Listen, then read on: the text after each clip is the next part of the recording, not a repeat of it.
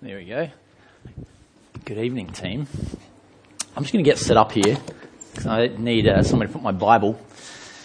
Uh, so excuse me for a second. Uh, it's an interesting passage that we're looking at tonight. If um, if the statistics of the passage are true, it tells me that only one in four of you are going to understand what I say. That's a little bit depressing as a preacher, as we come to that. I don't think the statistics are true. I don't think it works out to 25% like that. But nevertheless, uh, at the very least, this passage tells us, doesn't it, that there is a way uh, that you and I can hear the word of God but not actually hear it. That's a viable thing that might happen tonight. And so we need to pray for God's help uh, before we get into the Bible. So let's pray together.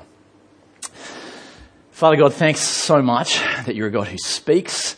Thanks that you have given us access to your word, the Bible, and that we can read it freely and that we can hear the message of salvation, your gospel word, going out uh, before our very eyes. Uh, God, as we spend a little bit of time now just reflecting on these words of Jesus and some of the things that he was teaching, uh, God, please give us those ears that truly hear your word. Give us those ears of faith uh, that are attentive, that are open, that are responsive, and that are ready to obey. And so please help us now in Jesus' name. Amen. Uh, a few years ago, uh, I got to go to a concert of my absolute favourite uh, artist, an artist by the name of Ben Folds. Anybody know Ben Folds? A few people. Anybody a fan of Ben Folds? Ah, oh, legends. Those of you, I noticed there, it's only the people who are fans of him who have heard him, right? Nobody's heard him who's not a fan of him. What that means is, if you haven't heard him, go and check him out. You're in for a treat. He's a singer-songwriter. He's amazing. He's very funny, very talented. Plays piano. And uh, I got to go and see Ben Folds at the Sydney Opera House uh, a few years ago with some friends. And the thing about this concert was that it was with the Sydney Symphony Orchestra. So it was Ben Folds on stage with like a hundred uh, orchestra musicians just performing his catalogue of songs. And it was amazing. I was so excited about going to this concert. And uh, as, as I went there to this concert with these friends, we were all kind of decked out in like our Ben Folds merchandise because we were like massive, massive fans of Ben Folds. And we went, down, went there that night knowing every lyric to every song that Ben Folds sang. And so the whole night we were just hanging on everything that came out of his mouth. We were so excited about it. It was a great, great concert. Uh, what made the concert even better was that as we were sort of milling around in the foyer of the Opera House waiting to go into the concert hall, uh, a guy in like a really expensive fancy suit came up to us and he looked at us and he said, Oh, you guys look like, like real fans. You interested in coming to the VIP after party? Ben Folds will be there after the concert. And we're like, oh my gosh, heck yes, we're interested. Uh, and so after the concert, we got ushered out this side door, went around this special area of the Opera House, and we got to mingle with like a hundred or so people, and Ben Folds. Ben Folds was there, this guy who I was so excited, such a big fan of. But as we got there into this room, what I discovered was that not everybody else in this room was as excited to be there as I was and as my friends were. Not everybody else was there to see Ben Folds. Because as we walked in, he was just sitting here, kind of off to the side with like his manager and like one other person. It was just, just the few of them. Hundred odd people had no idea he was even there. They weren't interested. They weren't going and trying to talk to him or anything. We were. We were desperate to go talk to him. We were looking for any opportunity to go and meet this guy we're a massive fan of. And so as he stood up and crossed the room to go to the bathroom, we sort of like crossed his path and caught him and stuck in for a little photo. And we managed to get a photo with, there he is, second from the left, Ben Folds. That's me with my awesome haircut. Feel free to be jealous. Um, it was a great moment. I was so excited. And I was confused as well, though. Because I did not understand how people could be in that room with that man and not be there for him. There were people there for all sorts of other reasons. People like lots of lots of people in this room were like C grade Australian celebrities. You know, people who like were failed contestants on Australian Idol a few seasons ago, that kind of thing. They were clearly there just to try and get noticed by the paparazzi because there were people, you know, taking photos for papers and stuff there. There were people in that room who were just there for like the free food and drink. That was what brought them to the after party. There were some people who were clearly there just because they were trying to like pick up somebody at the bar or whatever. It was a big crowd, but not everybody was there out of devotion to Ben Folds. Now, as we get to this part of Luke's gospel, Luke chapter 8, Jesus is in a very similar situation here. Uh, there is a large crowd that has started to follow Jesus on his ministry. And that's not surprising, right? You remember what we've been looking at over the previous weeks. Jesus has been going around Galilee performing these amazing miracles. He's been healing people of sickness, casting out demons, raising people from the dead. And so this large crowd is, they want to come and see what Jesus does next. And so as Jesus goes about on this ministry, he goes proclaiming the kingdom of God. That's everywhere he goes. He tells the message that the kingdom of God has come near and entry into the kingdom of God is now open to you because King Jesus is pardoning sinners. King Jesus is welcoming people back into relationship with God the Father. That's the message of the kingdom of God that Jesus has been preaching. It's the Christian faith in a nutshell. That is what Jesus has done as he's gone around. Uh, and so far, uh, Luke has told us in his gospel that some people in the crowd have welcomed that message. Some people are stoked to hear that they can enter the kingdom of God through King Jesus, but other people don't want to have anything to do with it. There's been a real mixed reaction amongst the people Jesus has been preaching to.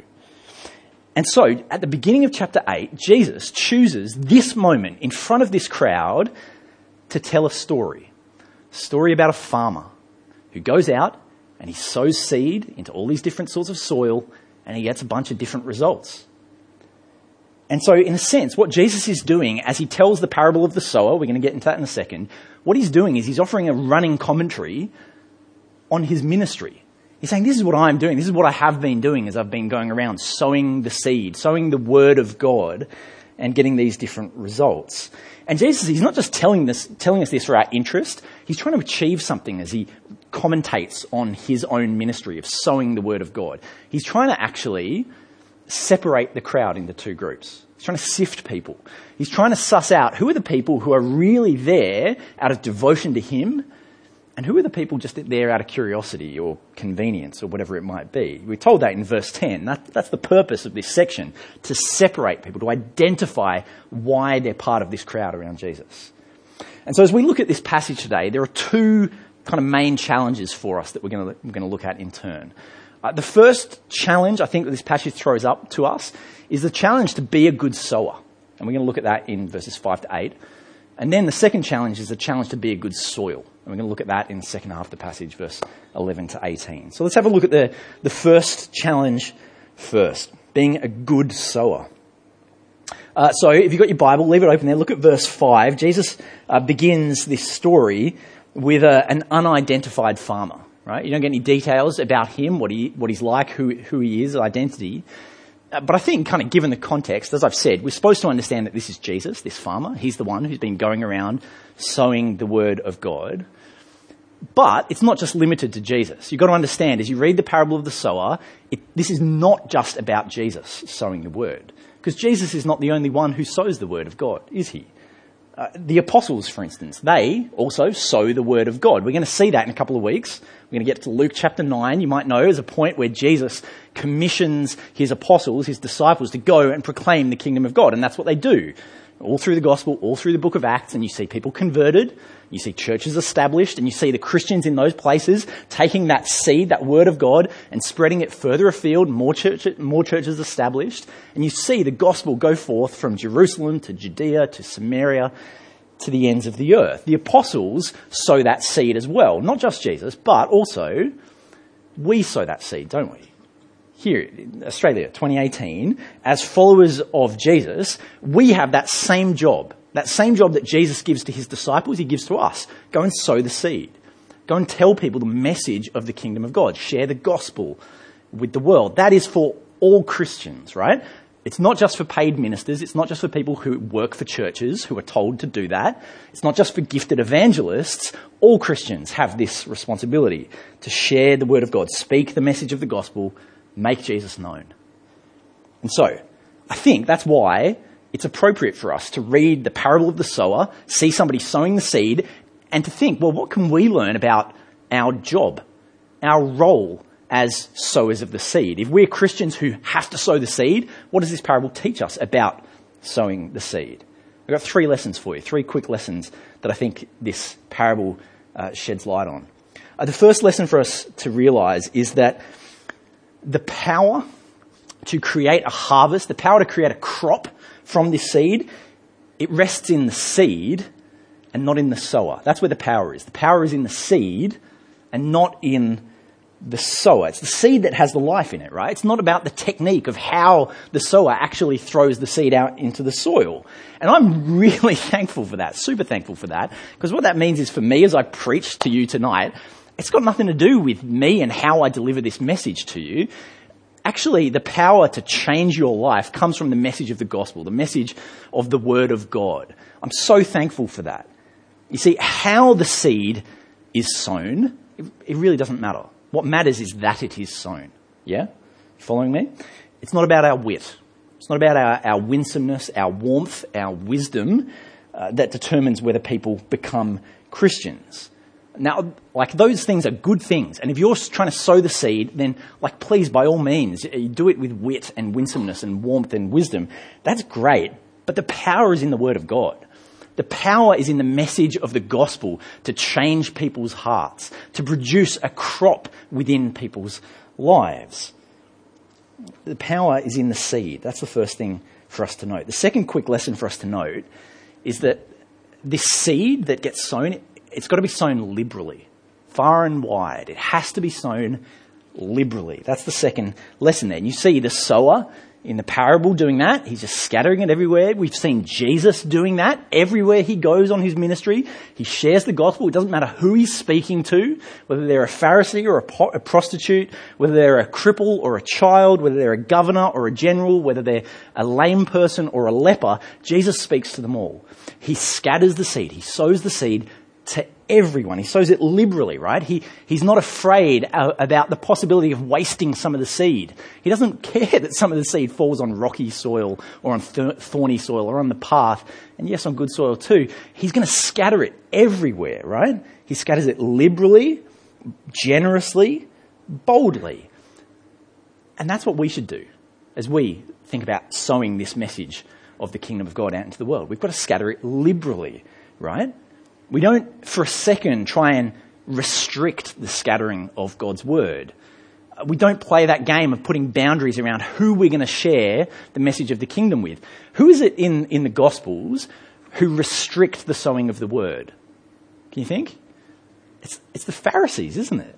It's the Pharisees who say to Jesus, No, Jesus, don't go over to that prostitute's house and, and share the message of the kingdom with her. No, Jesus, don't go over to the tax collectors and the sinners. Come over to the good soil, Jesus. Come over to the righteous people like us. Share the message of the kingdom with us, Jesus. They try and limit the sowing of the seed. They're prejudging which soil the seed gets sown into, right? But Jesus doesn't play that game. He just sows generously, liberally, far and wide. And that's what we should do too. We mustn't prejudge the soil and decide who we're going to sow into. And, and look, truth be told, I actually think that that is something that we do. We do play this game of limiting the sowing of the Word of God. Probably don't realize it all the time, but it's a mistake that I reckon a lot of us make. And the mistake is this. The mistake is that we often think in Australian culture that we only have the right to share the gospel with someone if we have a long-standing, deep friendship with them. Only after we've cultivated that over a, you know, period of months or years do we earn the right to speak the gospel into their life.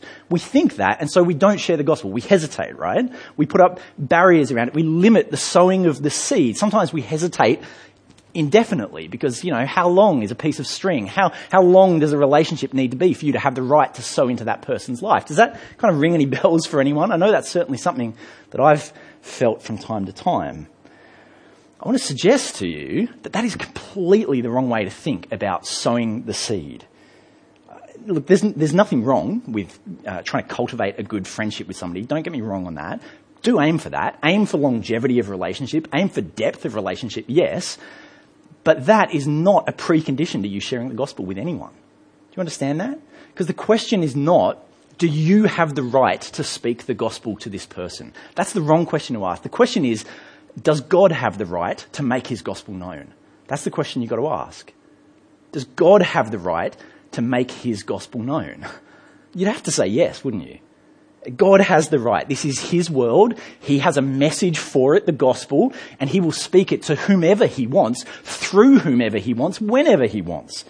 God has the right. He wants his, seed to be sown far and wide. And wide. So that means that we have to sow the seed as much as we can to anyone who comes across our path, whether that's somebody that we've known for minutes or for decades. If I meet you tonight, if you're new to church and I just meet you tonight, sorry and not sorry, I'm going to ask you what you think about the gospel, whether you understand who Jesus is. It doesn't matter that we've just met. This is God's message for you. That's the attitude that we have to have. Because we know, don't we? We get told in this parable, in verse 8, this seed that gets sown, it's going to yield a crop. There's going to be a positive result from this. That's actually the third lesson for us to learn about sowing here. The lesson that the seed will yield a crop, right? The seed will yield a crop. You, you, you, get these three soils where there's this apparent failure, right? Where they, they don't actually produce anything long term. But nevertheless, by the end of this story, the farmer, he's received a crop, hasn't he? He's yielded a crop from the seed sown. Yes, there's going to be times where it seems like the seed, the gospel message, doesn't take root in people's lives. Yes, there's going to be times when the harvest that we see is smaller or slower than we would like it to be. That's going to happen. But there will be a harvest. You get that? As the gospel goes out, people will put their trust in Jesus. There will be a harvest. And so I think, friends, that means that we have to live our day to day lives expecting that the people we know who don't yet know Jesus will come and put their trust in him. We have to expect that that's possible, right? We have to, to live together as a church with the expectation that the Word of God really will change us. It really will transform our lives. There will be a harvest, and so there's no room for pessimism as a Christian as you think about sowing the seed out into this world. As, as a church, as we think about holding out the word of life to this city, there's no room for pessimism about what results we might see because there will be a crop. The word of God will do the work of God. There will be a result. And so, that's all I want to say. Three quick lessons for you about being a good sower. Firstly, the power is in the seed and not in the sower. Secondly, the word must be sown liberally. Thirdly, the seed will yield a crop. I hope that somewhere in there there's some encouragement for you, some challenge for you. Maybe you're going to be spurred on to take some more bold risks in sowing the seed this week, and you think about that as your role as a sower of God's message. But I want to move on. I want to move on to the more central part of this passage. I think I think this passage is more more centrally actually about how we respond to the word of God, not so much how we share it. And so Jesus is going to teach us about being good soil who receive that message sown, right?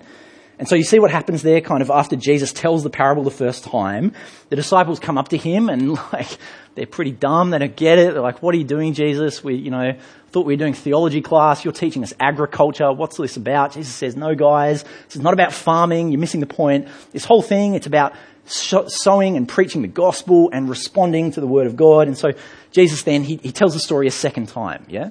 He tells the story behind the story if you like, and he, he explains exactly what each kind of soil refers to out of those four soils.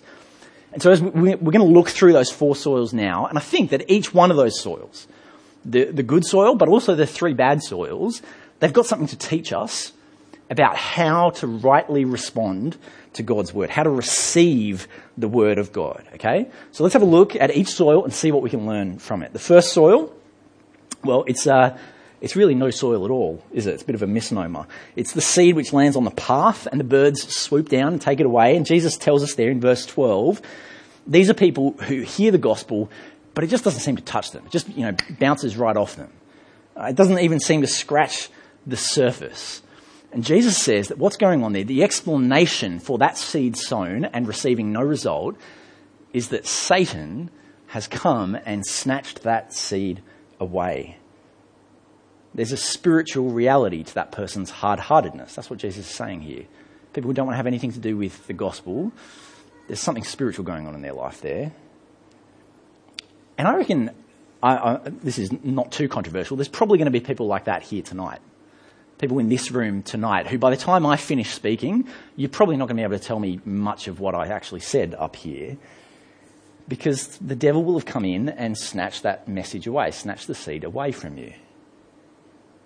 Maybe if you're a Christian, uh, you've had that experience with somebody that you've brought along to church. You know, you bring a friend, a colleague, whatever, along to a, a Christian event. They hear the gospel explained so clearly, and you're sitting there thinking, yes, amen, this person's going to be converted on the spot. How could they not understand this? And so you turn to them afterwards and you say, what did you make of that? Like, you know, you're a Christian now or something? And they just say, oh, you know, the preacher had a nice haircut.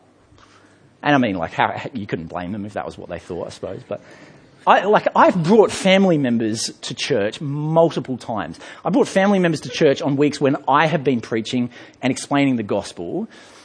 And almost without fail, without exception, the comments that they give to me after they hear the message I deliver was, oh, that was really good, Mark. You spoke really clearly. Uh, you, you know, you have a nice loud speaking voice. That was really good. Uh, it, it seemed to me that they have not understood anything that I've said. Maybe you have had similar experiences with people and seeing the devil snatch the seed away. Do you know people like that? Are you like that? The first soil is a warning to us. As a listener of the Word of God, we're supposed to learn that what we've got to do is we've got to, we've got to receive the Word of God immediately. That's the first lesson for us. When the seed is sown, you have to receive it immediately. We, we can't delay on receiving the Word of God. We can't sit there and think to ourselves, oh, like, that was, that was really interesting, uh, but I don't have, you know, everything in my life in order uh, to be able to respond to that challenge that you issued to me tonight. Yeah, uh, you know, I just want to do a little bit more thinking about evangelism, Mark. I heard what you said about sowing the seed of God, but I just want to go and read a few books on evangelism before I actually go out there and do it. Right? That is delay. And this first soil, it warns us that you've got to receive the word of God immediately and act upon it immediately because otherwise it will be trampled and snatched away. The point is that if your heart is hard, there will be no harvest in your life. You've got to receive the word of God immediately. Don't delay. How about the second soil? Uh, the second soil is that where the seed falls on the rocky ground and where the seed begins to grow, but it soon withers. And Jesus says, verse 13, that these are the people who receive the word of God with joy. And so you think, you know, someone comes along, they hear a sermon, they come to a Bible study, they're reading the Bible, they're excited about what they're reading. They can't believe that they're seeing all these things about God and life and Jesus. They want to get to know more. But that excitement doesn't last. It's gone within a week or two. They believe for a while, but when a, a time of testing comes, they just pack it in. Uh, they discover that the Christian life is harder than they thought it was going to be. There's, there's more disappointment, there's more struggle, there's more failure in the Christian life, and so they just give up on Jesus. Do you know people like that? Are you like that? Uh, last year, um, Catherine and I planted, uh, my wife Catherine, uh, we planted some carrots in our veggie patch in our backyard. We sort of uh, very early gardeners. We're still getting our heads around it. I say Catherine and I did it, but realistically it was Catherine. I just watched. I don't know how to do much gardening. Uh, but uh, as we planted these carrots in this sort of, it was a raised garden bed in our backyard, we were so excited because suddenly this whole veggie patch was filled with those, you know, the green, like leafy bits that, stick out the ground at the top of a carrot. This whole thing. And we were thinking to ourselves, man, we're going to have a real harvest here. You know, maybe we'll like, we'll pull them out of the ground, we'll take them down to the farmer's market, we'll sell them, make some profit. Organic, homegrown carrots. Is going to be great, right? So excited about it. And when the time came to actually harvest these carrots, uh, we discovered that there'd been a bit of a miscalculation because the soil that we had planted them in was actually only about five centimetres deep.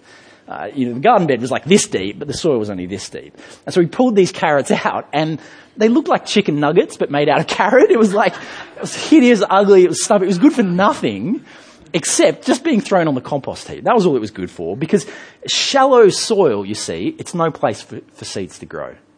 It's no place for seeds to grow. And so this second soil, it's here to teach us that we've got to receive the word of God deeply. We've got to receive the word of God deeply, immediately and deeply. Uh, we've got to take it deep into our hearts. You know, if you just keep God's word on the surface of your heart, if you only have superficial faith, very thin consent to the demands of Jesus, then whatever little growth that there is in your life, soon enough that's going to be scorched away by the trials of life when trouble comes. When you hear God's word, you need to embed it deeply in your heart. That's the right conditions for God's word to flourish. How about the third soil? Third soil is the thorny soil. And in verse 14, Jesus explains that this is people who kind of start out enthusiastically, they receive the word of God, but it soon gets choked out by the cares and the riches and the pleasures of life. I could tell you tonight countless stories of people I know who fit into this category. I can tell you stories of some of my best friends who fit in this category. People who were instrumental in me becoming a Christian, who at one time had a, an allegiance to Jesus. They were so zealous for him, but then as time went on, a desire for a romantic relationship or career aspirations or whatever it might have been started to eventually trump their allegiance to Jesus. I reckon if you've been a, a, a Christian for a while, you will know people in that category too. Are you in that category? I think the warning from, from this type, this third soil, this thorny soil, is that when you receive the word of God, if you want to receive it right, you have to receive it exclusively. Exclusively. Immediately, deeply, exclusively, right? Because the human heart, it does not have room for competing authorities. Your heart has an occupancy of one and one alone. So you've got to choose who that's going to be. Uh, if you allow anything in your life to trump the authority of the gospel, if you allow anything in your life to compete with the authority of Jesus, then soon enough, the gospel will be choked out of your heart. There'll be nothing left. It'll be barren soil. That's the warning from this third soil.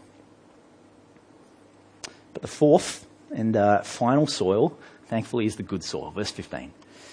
Uh, Jesus says, This is those with a noble and good heart who hear the word, retain it, and by persevering produce a good crop. That word, uh, retain it there, those people who retain the word of God, that word is it's a really interesting word. It's used elsewhere to describe uh, what you would do if you were holding someone captive. So think if you, you know, captured a prisoner in a war, you're holding them captive. What are you going to do with that person? You're going to lock them down. You're going to guard it. You're going to make sure that they cannot get away, right?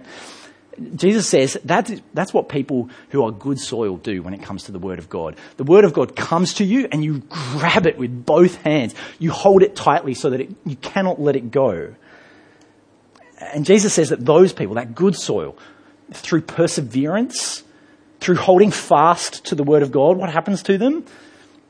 They produce fruit that's, that's a great promise, isn't it? If you want to know how to produce fruit in your life for Jesus, hold fast to his word. Hold fast to the gospel. You will produce fruit. That's a promise here. These people who hold on to the gospel message when it comes to them, these are the people who grow in their love for God, in their, their love for others. These are the people who grow in their, their hatred towards their own sin.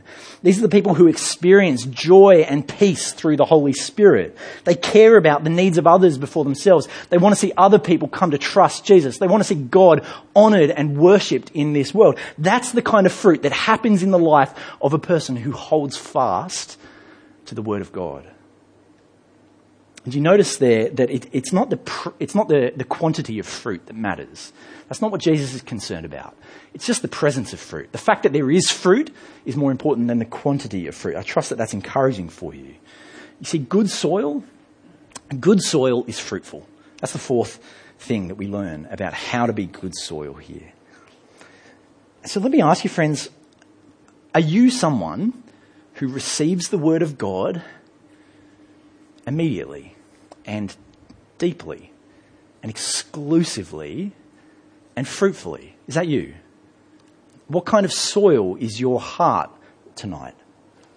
How are you going, not just tonight, but in general, at receiving the Word of God as it comes to you? We're not talking about a one time event when you become a Christian. We're talking about the ongoing receiving of the message of the gospel, receiving of the Word of God in your life. How are you going at that?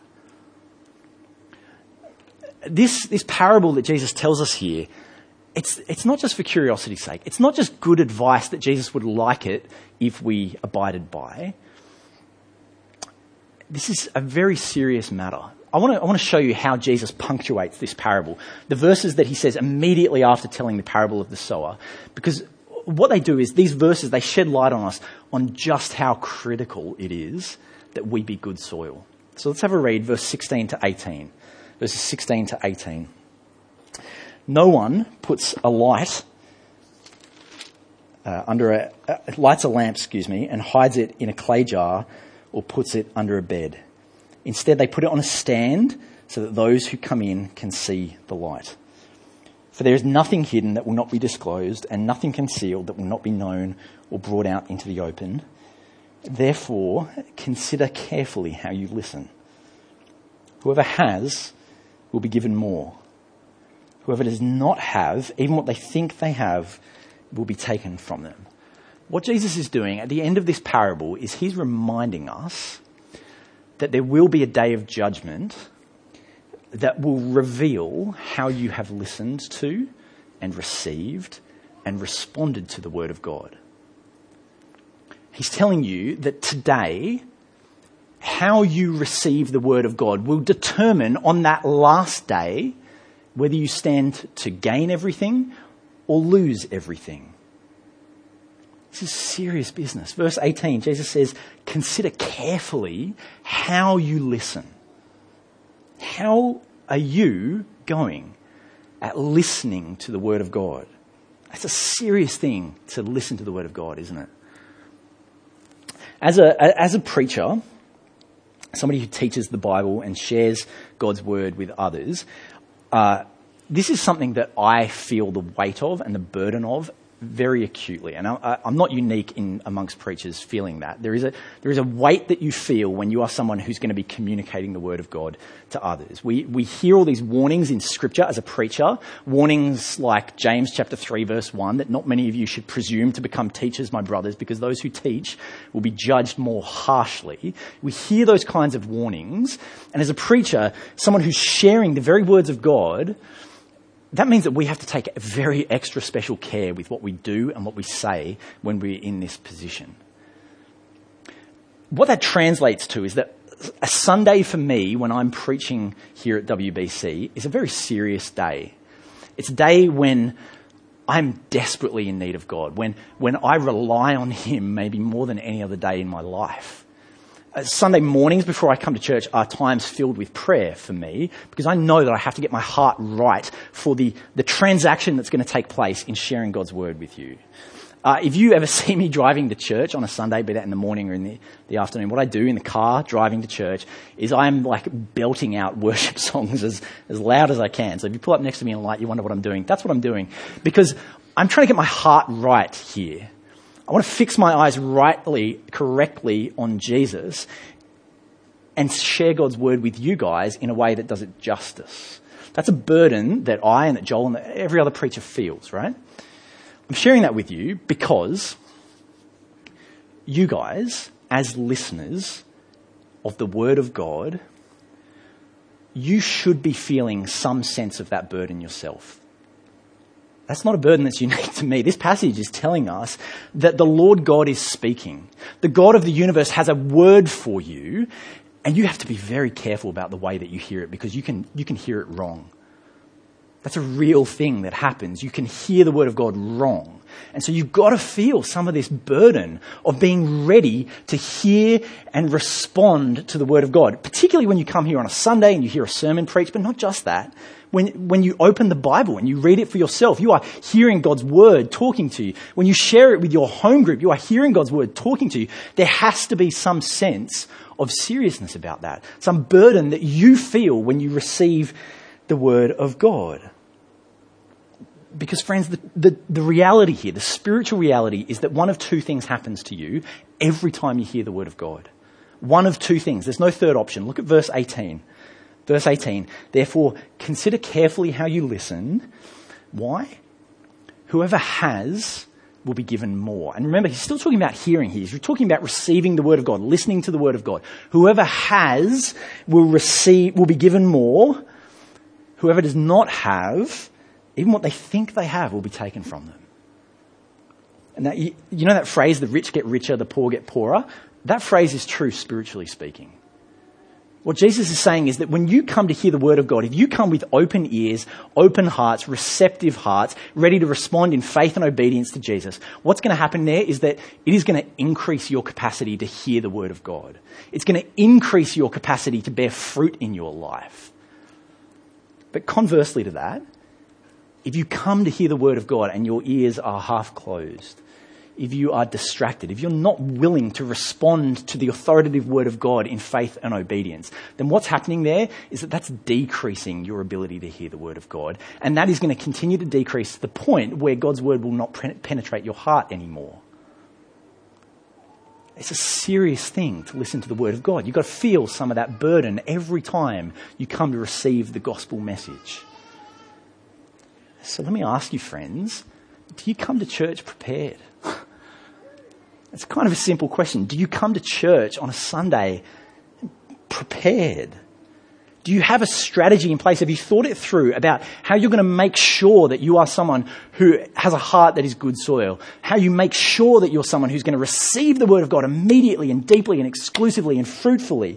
Have you thought that through? Because I'm telling you now, it does not happen accidentally.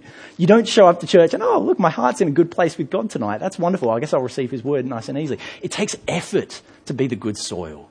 You have to prepare yourself for it. Do you have a strategy to do that? Or is your attitude as you kind of show up to church just a bit more casual than that? Oh, I'm going to hear a sermon tonight. You know, hope the preacher's funny. I Hope there's some memorable bits. You know, if something sticks, if I find something helpful that's going to help me in my life, that'll be great. If not, no worries. There's always next week. Is that more of your attitude when you come to church? Because I'm telling you that not only is that less than optimal when it comes to receiving God's word, this parable is telling you that that's dangerous. You're playing with fire if you do not take seriously the hearing of the word of God. So, I'm going to jump on my hobby horse for a minute. Uh, I'm going to take this opportunity to plug once again these series handbooks that we have been producing. This is a book that we have been producing with a few people uh, to help you receive the word of God rightly. That's what this is. This is a tool that we want to put in your hands to make sure that you know how to engage here on a Sunday and how to respond in the rest of your week to the truth that you learn on a Sunday. And so I'm just going to explain a couple of things to you about this book. We give you space in this booklet to write sermon notes from the passages that we preach here on a Sunday. And we hope that you do that. I get that writing notes in a, a booklet like this is not everybody's cup of tea. Not everybody, you know, can do that. But I want to tell you that this is, this is a skill that you can learn. You can get better at this. I didn't used to write notes during sermon, but with practice, you, you're able to kind of uh, take in some important things there. And so maybe, maybe that'll be worth you trying. And the reason I suggest that is because psychologists tell us that actually writing down what you hear, it aids with your retention of what you hear. And as a Christian who comes to hear the word of God, at a bare minimum, you should hope to be able to retain and remember what you hear here on a Sunday, right? That's what this is for. It's so that you can remember what we've learned. But it's not just that. We, we include these questions at the bottom of this sermon space, reflection questions that we hope will help you to kind of chew over what you hear on a Sunday. They're pretty simple questions. It's not rocket science. What was the main message of the passage? What's one thing that challenged or encouraged me? What difference will this make in my week? Uh, we want you, as you hear the word of God preached each week, to ask yourself those questions. It doesn't matter if you, you know, write the answers in this booklet or if you just use those questions to have discussions at supper and at dinner after church. You have discussions with your housemates after church if they've heard the same sermon as well. The point here is to try and consolidate what you're hearing, making you responsive to the Word of God. And then on top of that, we include these home group studies these Bible study sections where what we're trying to do with this stuff is reflect back on what we learnt on a Sunday and apply it to our lives. You go through one of these studies, it's very hard to avoid applying the Word of God to your life. That's deliberate because we don't want to be a church that just fill up our brains with theological knowledge. We want to be people who are transformed, who hear the Word of God and receive it rightly and have it shape our lives. That's what this is for. That's, that's this tool that I hope is in a lot of your hands. Uh, the, the point that I'm just trying to make in showing you this is that as a church, we are trying to help you to respond to the Word of God rightly. We want you to do this rightly. You don't have to use the booklet. It's not mandatory. But if you're not going to use the booklet, I'm going to strongly encourage you to have a strategy to make sure that you're going to respond to the Word of God rightly. If you're not going to take sermon notes, if you're not going to do reflection questions, if you're not going to be part of a home group, at least make sure that you have a strategy so that you are prepared to hear the word of God. This parable teaches us that it is serious to hear God's word. You've got to do something with it. So, we've got a new series handbook coming out next week. You can buy one. Actually, we're not going to be here at 6 p.m., but they're available from next week. There'll be a couple of dollars. It'll take us through to the middle of the year. If you want to grab one of them, it's a good opportunity to jump on board next week. On top of that, if you want to be a part of a home group, a, a, group of fellow Christians who are going to help you to apply God's word to your life, then any time is a great time to join a home group. Come and chat to us tonight. We want to connect you in and plug you in so that you can respond to God's word rightly. Okay, off my hobby horse. I'm off now. I want to, as, as I close, let's just look at those final couple of verses. The way that uh, Luke closes out this section with the parable of the sower in verses 19 to 21. Uh, it's that part where Jesus' mother and brothers come to see him and they can't get close to Jesus because there's this great crowd. And so someone in the crowd tells Jesus, Oh, Jesus, your mum and your brothers, they're outside. They want to have a chat with you. And Jesus says this remarkable thing in verse 21, the final verse. Jesus says, My mother and brothers are those who hear God's word and put it into practice. Friends, the encouragement I have for you tonight is that if you are someone who receives God, God's word rightly, you are closer to Jesus than the Virgin Mary was. Attentive listening, uh, responding in obedience to the word of God, that is what marks you out as a child of God. So I want to leave you with just five words, those five words from verse 18. Consider carefully how you listen. Let's pray together. Almighty Father, thank you so much for your precious word. Thank you so much for this uh, passage of Scripture tonight and for the warnings that it gives us about how serious of a thing it is to hear you speaking and in turn to share your word with others. Oh God, we want to confess to you that too often we are people who take lightly the privilege of hearing your word communicated to us and shared with us. And so, God, please, would you soften our hearts? Help us to have that good soil in our hearts who are hungry for the word of God and eager to retain all that we hear. Help us to be people who drive your word deeply into our life without delay, who hold fast to it before any other competing authorities in life. God, we want to be your children, those who obey you, those who are closer to you than even your blood family. And so, God, please do this work in us of making us receptive to your word. We ask in Jesus' name. Amen.